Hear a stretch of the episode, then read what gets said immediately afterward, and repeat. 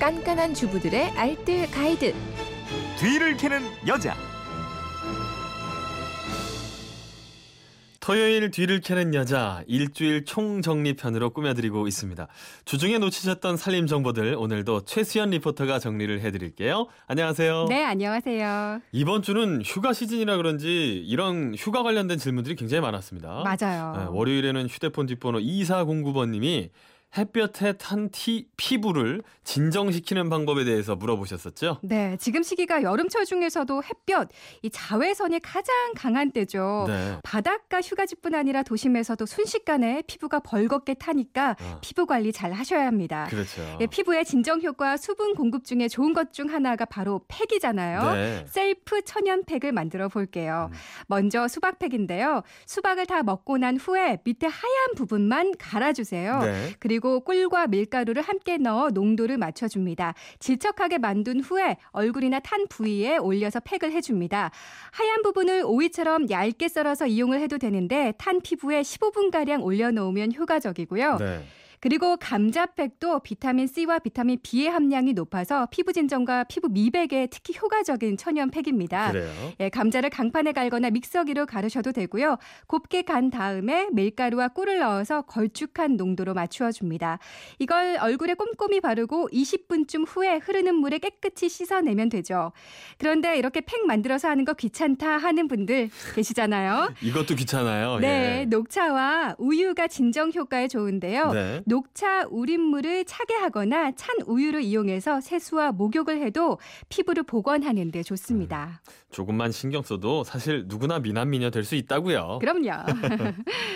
자, 화요일에는 이제 아이스크림 만드는 방법을 알려주셨잖아요. 네. 네, 셔버트 또 우유 아이스크림. 네. 집에서 만드는 아이스크림은 각종 첨가물이 없어서 네. 아이들 여름 간식으로 좋습니다. 그렇죠. 예, 우선 과일을 활용해서 천연 셔벳을 만들어 볼게요. 네. 딸기, 바나나, 수박, 키위 같은 과일 모두 좋고요. 음. 깨끗이 씻어서 손질해서 냉동실에서 얼려줍니다. 이 얼린 과일과 꿀, 얼린 과일만큼의 우유를 넣고 함께 믹서기에 갈아줍니다.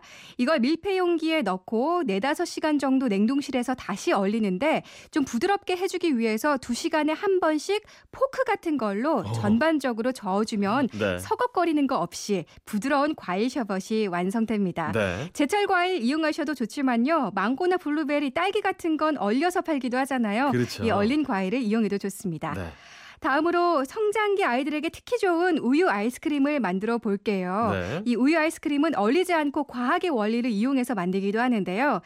일단 큰 그릇에 얼음과 굵은 소금을 넣고 섞습니다. 그리고 또 다른 스테인리스 그릇을 위에 포개주고요. 네. 이 스테인리스 그릇에 우유를 약간 넣고 거품기로 우유를 계속 저어줍니다. 어.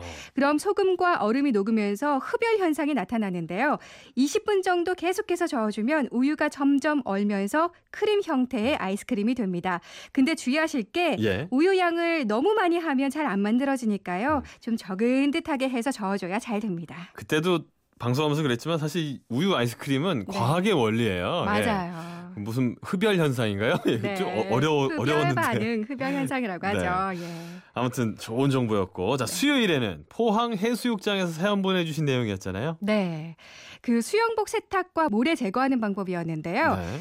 특히 바닷가 해수욕장에 다녀왔다면 모래나 이물질이 수영복에 많이 묻잖아요. 그렇죠. 그래서 수영복 세탁할 때 세탁기가 망가질 염려를 할 수 있습니다. 네. 그래서 손빨래 하는 게 좋은데 일단 해변에 다녀온 후에는 수영복의 이물질과 모래를 깨끗이 제거하는 게 우선입니다. 네. 바싹 말리고 탈탈 털면 모래가 수영복에서 어느 정도 분리가 되는데요. 예. 그래도 가느다란 모래가 남아 있다면 수영복의 원단을 좀 늘린 다음에 꿀밤 때리듯이 손으로 탕탕 튕겨 털어주거나 네. 드라이 바람으로 모래가 붙어 있는 부분을 완전히 말려주고 양복 솔 같은 걸로 두드리듯이 털어주면 모래가 바싹 마르면서 빠져나오기도 합니다. 그러니까 숨어 있는 모래를 쏙 빼내는 거죠. 그렇죠. 예. 이렇게 모래를 털어냈다면 빨아야겠죠. 그렇죠. 바닷물은 염분기를 담고 있잖아요. 미지근한 물에 식초를 몇 방울 떨어뜨리고 잠시 두면 짠기가 빠지는데요. 네. 그 다음에 중성 세제, 올 샴푸나 주방 세제를 물에 약간 풀어서 손으로 주물주물 빱니다. 네. 손빨래 후에 그늘에서 말려주면 됩니다.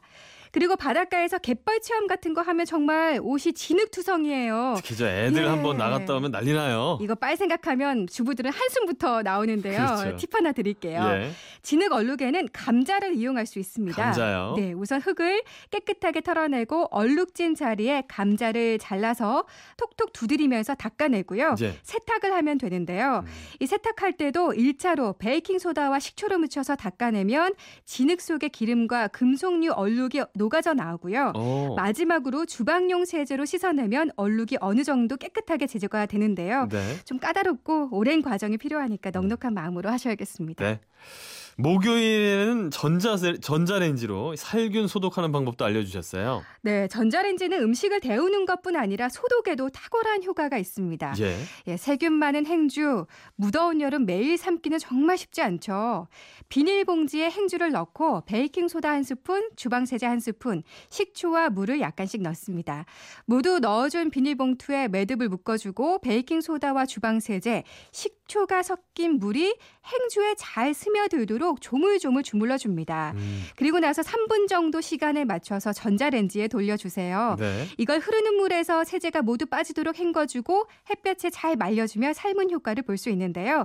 비닐봉지를 꽉 묶어서 돌리면 봉지가 부풀어서 뻥하고 터질 수 있으니까 묶지 않고 풀거나 이쑤시개 같은 걸로 구멍을 몇 군데 뚫어줘야 터질 염려가 없고요. 예. 행주뿐 아니라 오염된 수세미 또한 같은 방법으로 소독을 해주어도 좋습니다. 네. 그리고 매일 쓰는 칫솔도 전자레인지면 98% 정도의 살균 효과를 볼 수 있다고 합니다. 전자레인지에서 나오는 마이크로파가 세균의 세포막을 손상시키기 때문인데요. 살균 방법은 잘 마른 칫솔을 전자레인지에 넣고 1분가량 돌려줍니다. 플라스틱 몸체가 변형이 올 수 있으니까요. 일주일에 한두 번 정도 살균하는 게 좋습니다. 네. 살림에 대한 궁금증 어디로 문의하면 될까요? 네, 그건 이렇습니다. 인터넷 게시판이나 MBC 미니 또 휴대폰 문자 샵 8001번으로 보내주시면 됩니다. 문자 보내실 때는 짧은 건 50원, 긴 건 100원의 이용료가 있습니다. 그래요. 아쉽게도 다음 주부터는 우리 최수연 리포터 목소리를 못 듣는다고요. 네, 3주간의 대신 방송 네, 해왔지요. 저는 내일까지지만 우리 최수연 씨가 오늘 마지막이었습니다. 네, 이성배 아나운서 예. 예, 만나서 반갑습니다. 그래요. 다음에 또 다른 방송에서 우리 또 만나요. 네, 3주간 수고 많으셨습니다. 예, 고맙습니다. 뒤를 캐는 여자 최수연 리포터와 함께했습니다.